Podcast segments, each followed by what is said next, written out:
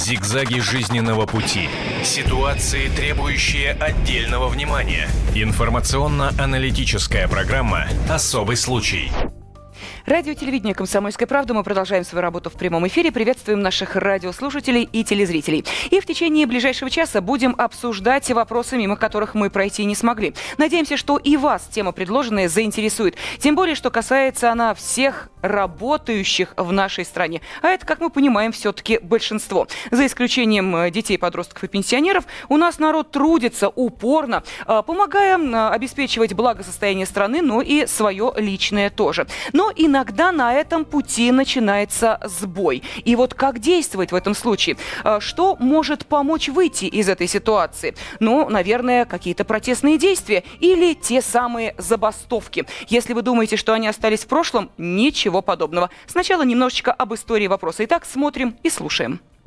Не летят самолеты, не идут пароходы, встали поезда. Это была крупнейшая забастовка в Европе. Две сотни городов во Франции объединил один кризис. Три миллиона французов требовали социальной поддержки в 2011 году. И ведь добились, часть требований власти выполнили. В Европе забастовки — это целая философия. Бастуют все, от студентов до пенсионеров, от полицейских до путан. Чем жестче забастовка, тем мягче становятся власти и идут на уступки. Россияне бастовать не умеют или не хотят. В лихие 90 90-е работники по два года сидели без зарплаты. Но вирус забастовок наконец проник и в нашу страну. Европейскую заразу подхватили рабочие завода Ford в городе Всеволжск Ленинградской области. Работники конвейера по сборке автомобилей грозят остановить производство. Бастующие требуют сократить рабочую неделю до 35 часов и компенсировать тяжелые условия труда. Час X уже назначили. 1 июня русские рабочие Форда устроят итальянскую забастовку. Сотрудники завода выйдут к станкам, но строго на 40 часов в неделю. Рабочие Форда уже бастовали два года назад. Тогда им повысили зарплату и дали соцпакет. Что такое забастовка в России? Нонсенс или неизбежность? Поможет ли забастовка рабочим отдельно взятого завода? А может, стоит всей страной выйти на бессрочный протест? На эти вопросы мы ответим в программе «Особый случай» на телевидении и радио «Комсомольская правда». Итак, тема заявлена. Теперь представляем тех, кто собрался в этой студии для ее обсуждения. Это наши уважаемые гости и эксперты. А, секретарь Федерации независимых профсоюзов России Олег Владимирович Соколов. Добрый день, здравствуйте. Добрый день. И а, депутат Государственной Думы, член Комитета по труду и социальной политике, член фракции «Единая Россия» Валерий Владимирович Трапезников. Здравствуйте. Добрый день. А также в студии журналист отдела экономики газеты «Комсомольская правда» Нина Кузьмина и я, Елена Афонина. Сразу хочется выдвинуть вопрос для нашей аудитории. Он же будет вопросом для голосования. Давайте начнем с этого. Вы поняли, говорить мы будем о забастовках. А вот как считаете вы, можно ли забастовкой добиться своих целей в нашей стране? Если вы считаете «да, можно», вы звоните по телефону 637 65 19. Если ваш ответ «нет, забастовкой в нашей стране добиться своих целей нельзя», вы звоните по телефону 637 65 20. Код Москвы 495. Этот же вопрос для тех, кто э, хочет э, в прямом эфире на радио телевидения «Комсомольская правда» его обсудить. Телефон 8 800 200 ровно 9702. Вы знаете, мне очень понравилась реплика. А, такова формула европейской забастовки, формула российской забастовки и философия ее какова? Ну, я до декабря месяца был профсоюзным лидером неосвобожденный. То есть эту тему знаю очень глубоко. Ну, во-первых, забастовка ведь она не должна быть всероссийская, потому что есть отрасли, где работают хорошо, нет нарушений в области охраны труда.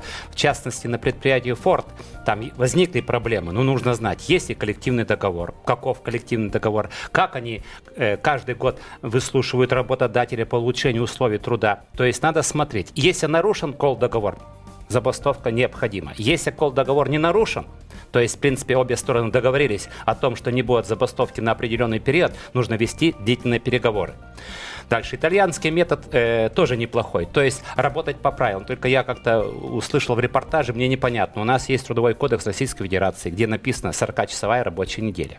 Все остальное, где я на предприятии, у нас, если ты даже на 15 минут задержался, сверхурочное. Мы не допускали профсоюзы даже 5 минут переработки бесплатно.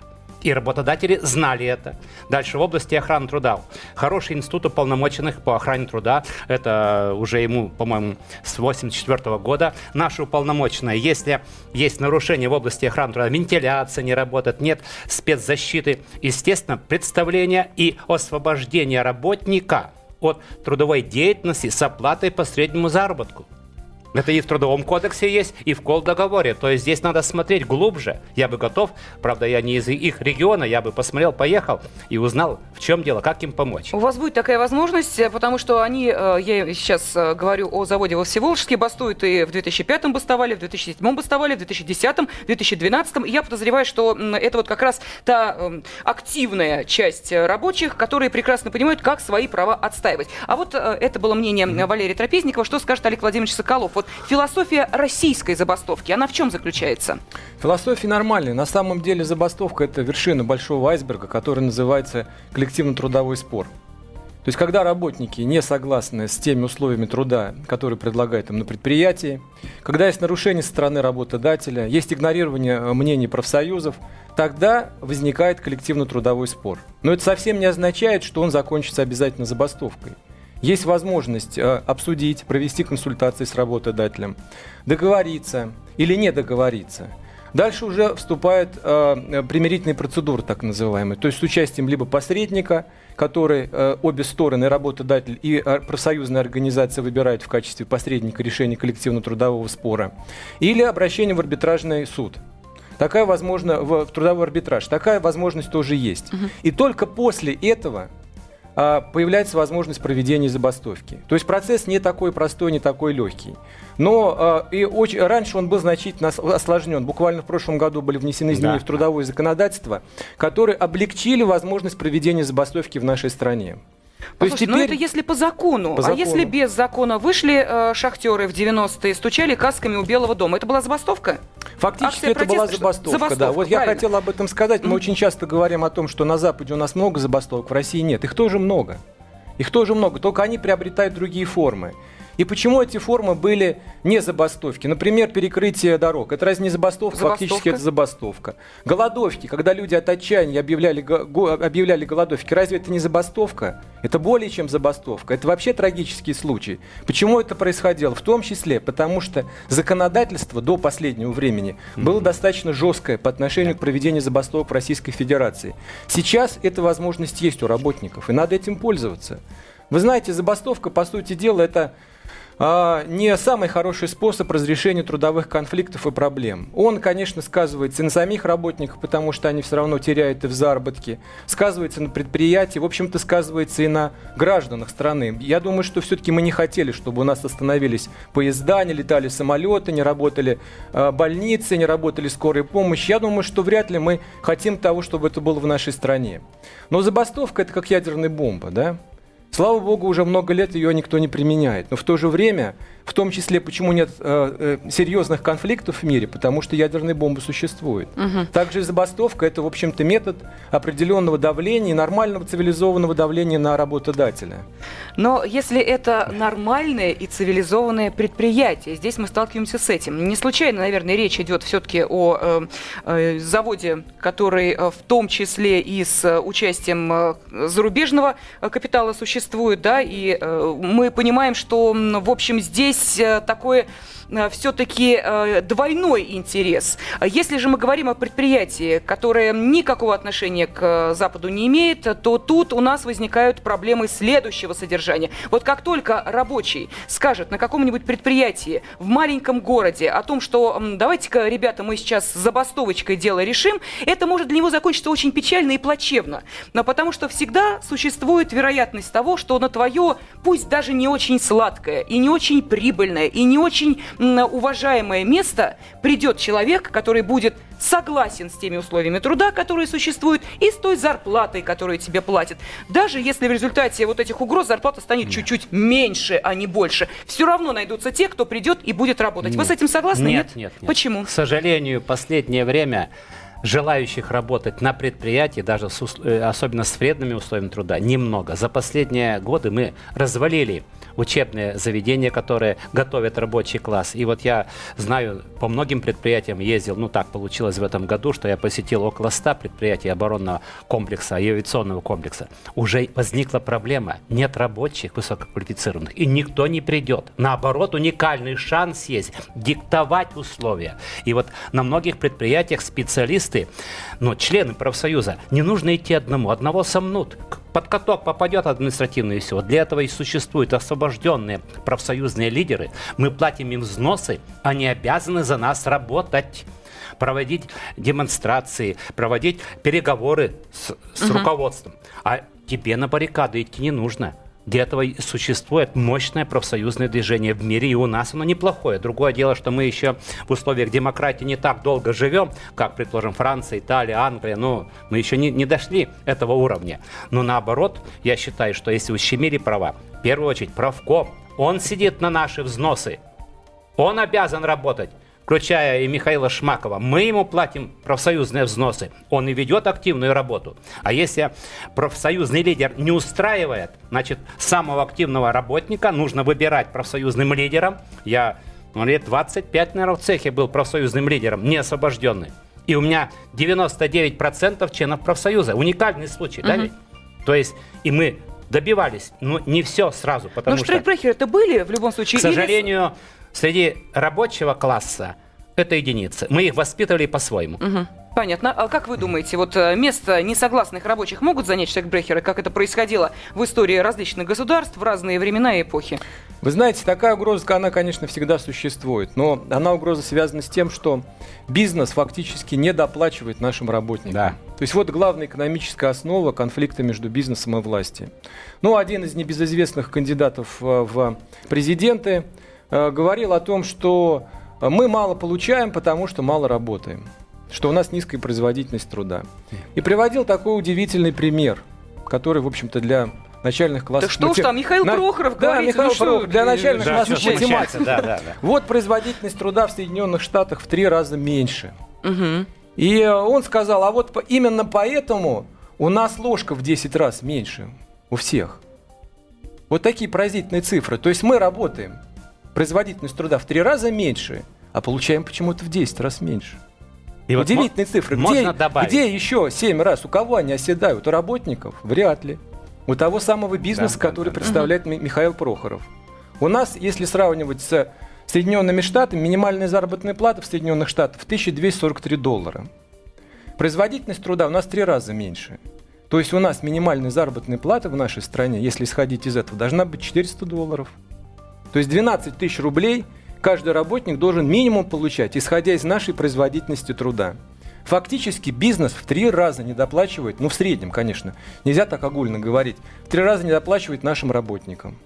Ну, давайте мы сейчас послушаем главу профсоюзного комитета Форда э, Александра Викторовича Кашицына. У нас была возможность услышать, что по этому поводу готов он сказать в эфире радио и телевидения «Комсомольская правда». Итак, слушаем, пожалуйста. В настоящее время на заводе идет процедура сбора подписей за утверждение решения правкома о проведении забастовки. Мы надеемся что процедура сбора подписей закончится в понедельник, максимум во вторник на следующей неделе. Соответственно, если будет собрано необходимое количество подписей, это более 50% работников или порядка полторы тысячи а, подписей, то вполне вероятно, что 1 июня будет бессрочная полноценная забастовка. Конечно, при условии, что работодатель не пойдет на уступки работникам. Мы, безусловно, не хотим этой забастовки и считаем, что ее можно избежать, но, безусловно, со стороны работодателя должно быть какое-то движение навстречу. Я напомню, что это был глава профсоюзного комитета завода «Форд» во Всеволжске Александр Викторович Кашицын. И еще раз напомню, что с 1 июня рабочие этого завода могут объявить итальянскую забастовку.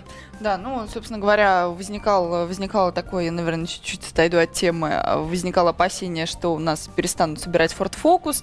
Вот, э, с Александром Викторовичем, когда я общалась, он сказал, что могут его только задержать, так что желающих купить там эту машину, я могу совершенно точно успокоиться о слов профсоюзного лидера.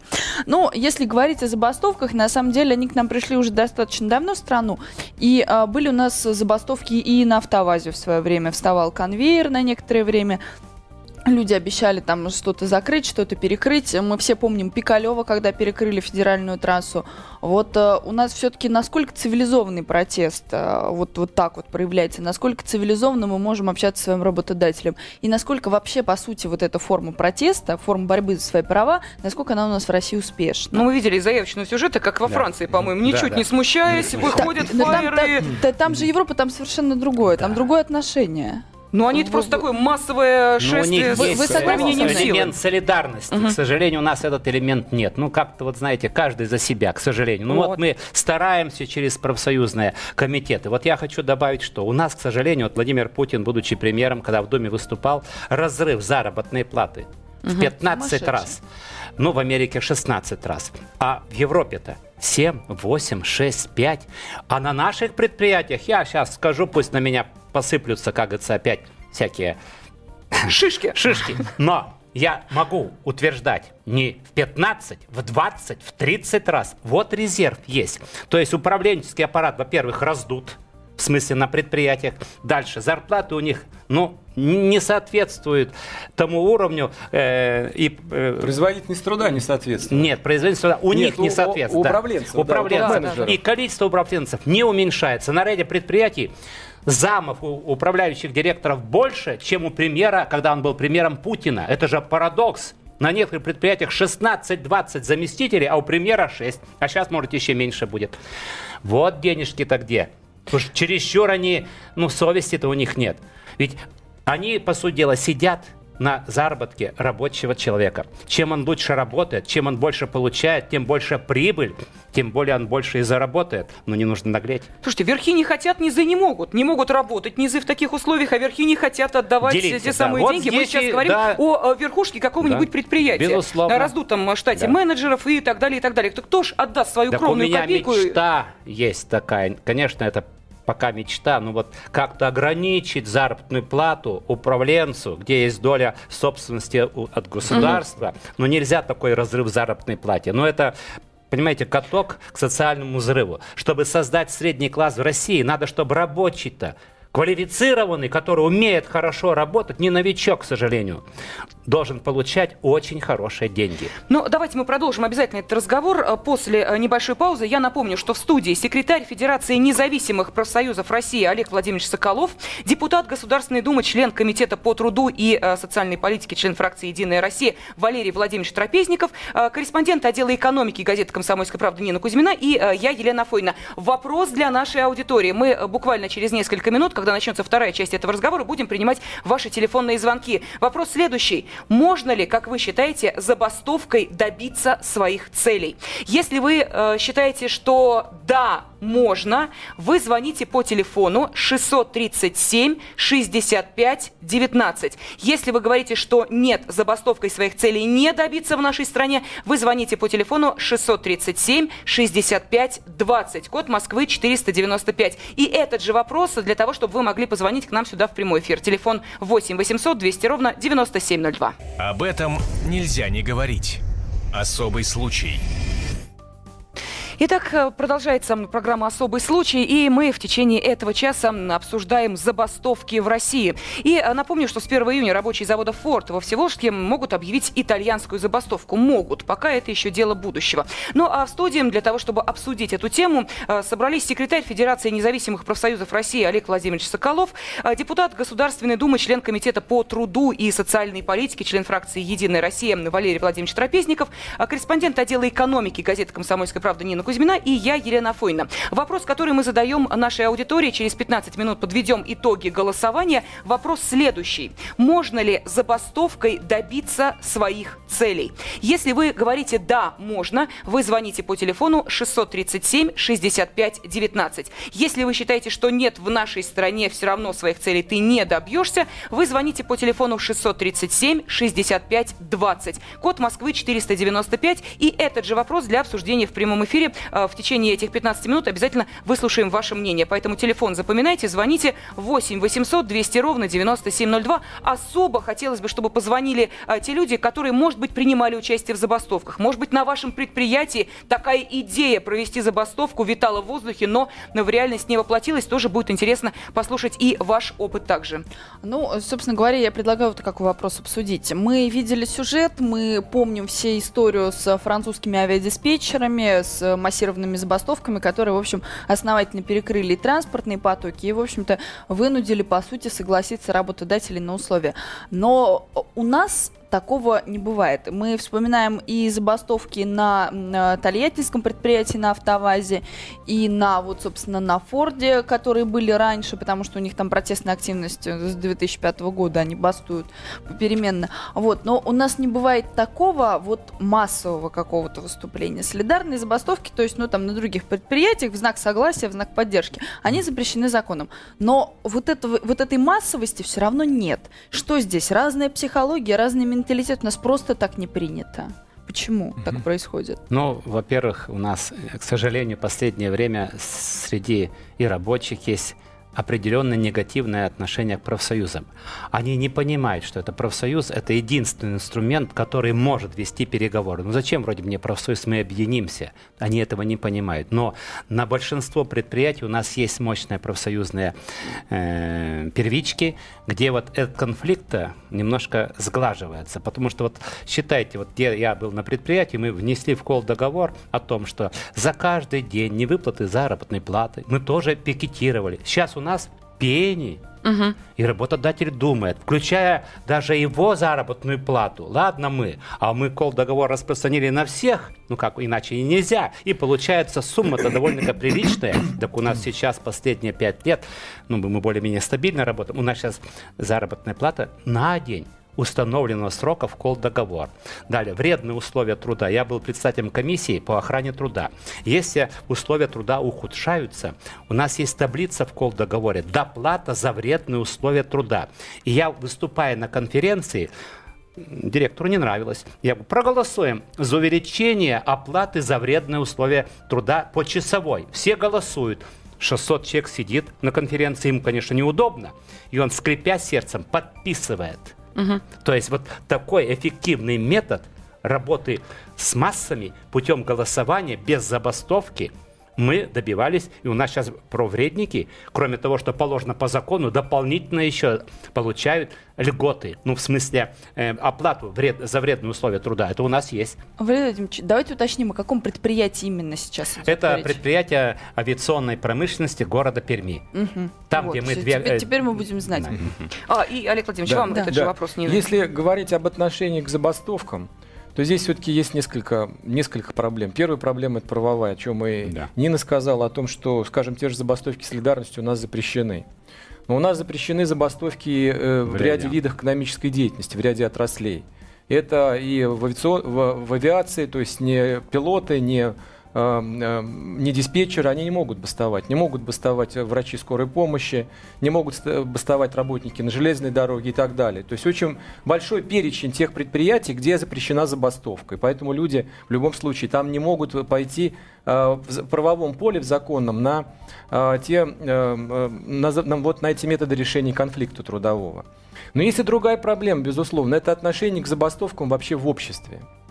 Я вот очень сильно сомневаюсь, если бы у нас перестали ходить метро, если бы у нас перестал ездить транспорт, а если бы у нас перестали летать самолеты, то что большинство населения, или так называемого креативного класса, о котором сейчас говорится, который в основном сводится к гламуру, по-моему, они бы поддержали эти забастовки, сказали, да, люди имеют право, мы не смогли улететь отдохнуть там э, в Турцию, в Египет или еще куда-то, но они правы, потому что они имеют на это право. Да какая а... Турция Египет? Да. Метро встанет, Метро, город да, все, вымрет все. просто. А Мне на Западе к этому другое, другое отношение. То есть, когда у людей спрашивают на э, той же станции, они приезжают, метро не работает, они говорят, да, люди имеют право на это, потому что они отстаивают свои права. То есть, совсем другая культура. Мы к этой культуре еще должны стремиться.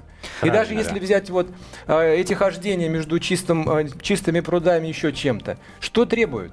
Что требует? Требует э, непонятно чего. Вместо того, чтобы требовать э, повышения заработной платы минимальной. А почему его нужно требовать? Потому что только богатый человек, не бедный человек является основой демократии. Потому что пока мы будем получать низкую зарплату, никакой демократии в нашей стране не будет. Это основа среднего класса. И э, все эти хождения ничего не, ничего не дадут. Именно поэтому вот главное все-таки это отношение во многом, ну как бы менталитет отношений к самим забастовкам тоже Ну давайте мы сейчас, кстати, у нас есть телефонный звонок, нам дозвонилась да. Наталья, и выясним у нее, как она относится к забастовщикам. Вот с этого и начнем. Наталья, здравствуйте. Алло, здравствуйте, Елена. Вот ваше отношение к тем, кто устраивает забастовки, оно негативное или вы этих людей понимаете и поддерживаете? Понимаю, поддерживаю и считаю, что это очень эффективный метод. но, но нужно здесь учитывать наш менталитет, менталитет нашего народа. Вы понимаете, вот э, я пойду, а я не пойду, меня все устраивает. Угу. Понимаете? Вот нет такого. Моя хата с краю, рубашка ближе к телу. Вот понимаете, вот у нас разобщенность, у нас нет вот этой вот сплоченности, что да, я, мы вот давайте вместе, вот мы решили. И у, у нас вот, вот, вот разобщу, вот в этом отношении у нас менталитет, менталитет вот таков. И поэтому э, забастовку вот такую крупную особен, особенность сделать, да, очень, очень тяжело. На одном каком-то предприятии, да, ну, я считаю, что это может быть возможно. Наталья, да? вопрос еще один к вам. Вы э, работаете сейчас?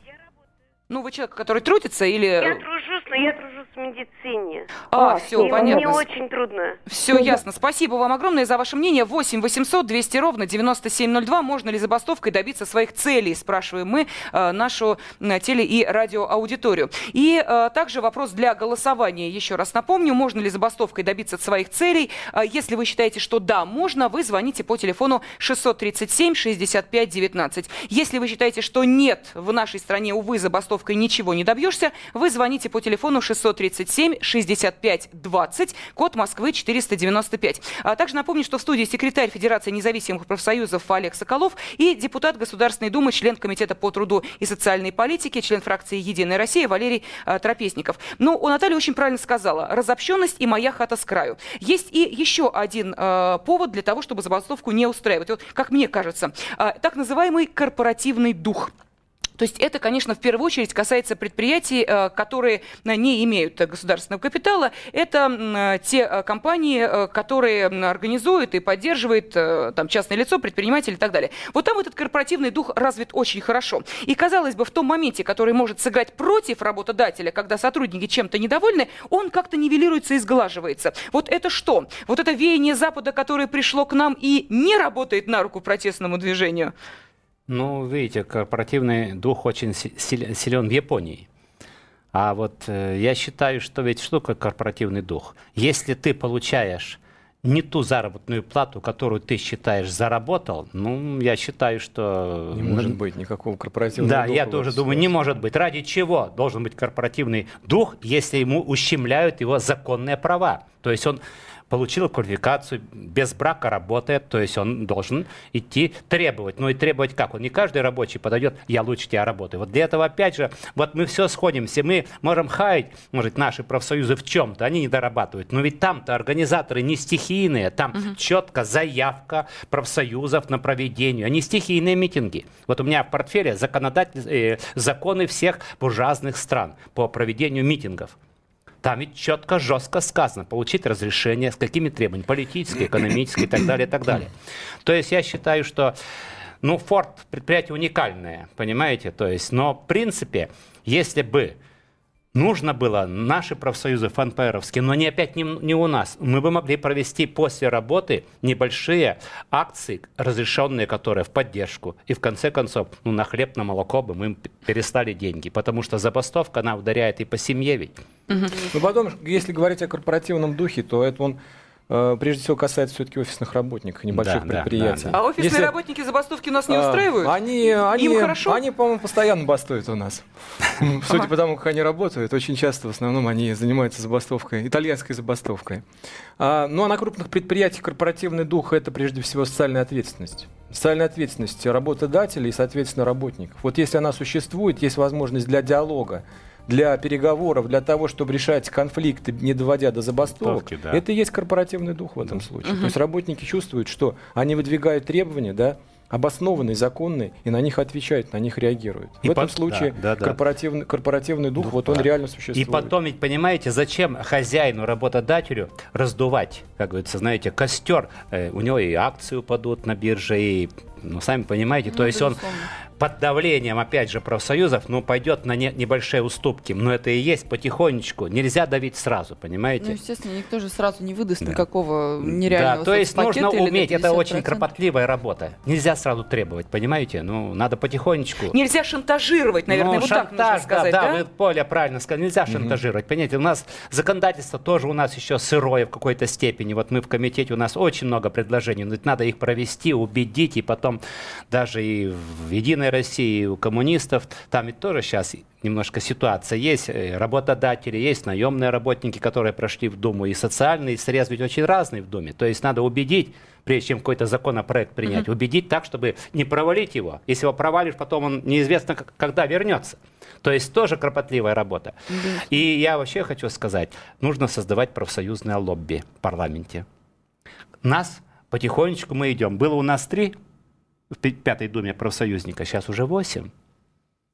То есть постепенно, вот моя мечта, комитет по труду и социальной политике должен состоять из бывших профсоюзных работников, которые знают, чем дышит трудовой народ.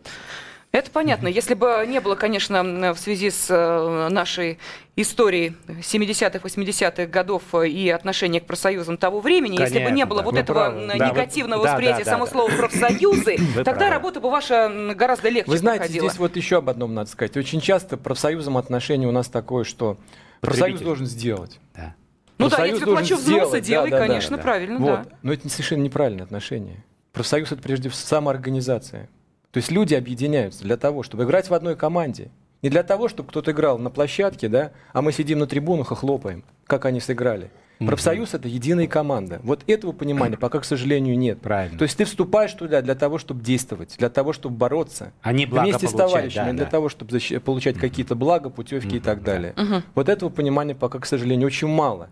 И пример того же Форда говорит о том, что э, растет понимание у работников того, что это действительно кулак общий. Но пример локоть. того же Форда, у нас вот, к сожалению, завершается разговор, сейчас будем подводить итоги нашего голосования. Пример того же Форда говорит о том, что одной забастовкой ведь не решишь ничего, потому что э, практически, я не случайно перечислила, 2005, 2007, 2010, 2012 идут на уступки, но это уступки что? Местные, маленькие, мелкие, что опять не нравится, понимаете, это уже становится, как, я не знаю, как привычкой, что ли? Не, ну это неправильно вы. Забастовка, в данном случае на Форде, может локальная быть забастовка, понимаете? Я хочу сказать, что они потихонечку, у них ведь средняя заработная плата намного выше, э, чем в России. Угу. Об этом тоже не нужно забывать. То есть они добились от своего работодателя, но не от государства, не нужно путать. Есть хозяин, с которым нужно вести.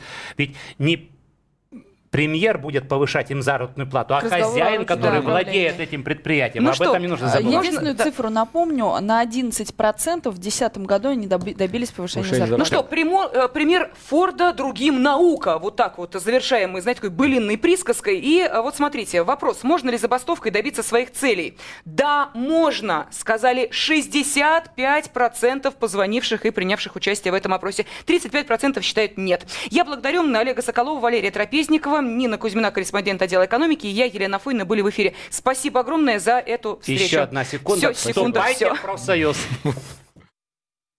Зигзаги жизненного пути. Ситуации, требующие отдельного внимания. Информационно-аналитическая программа «Особый случай».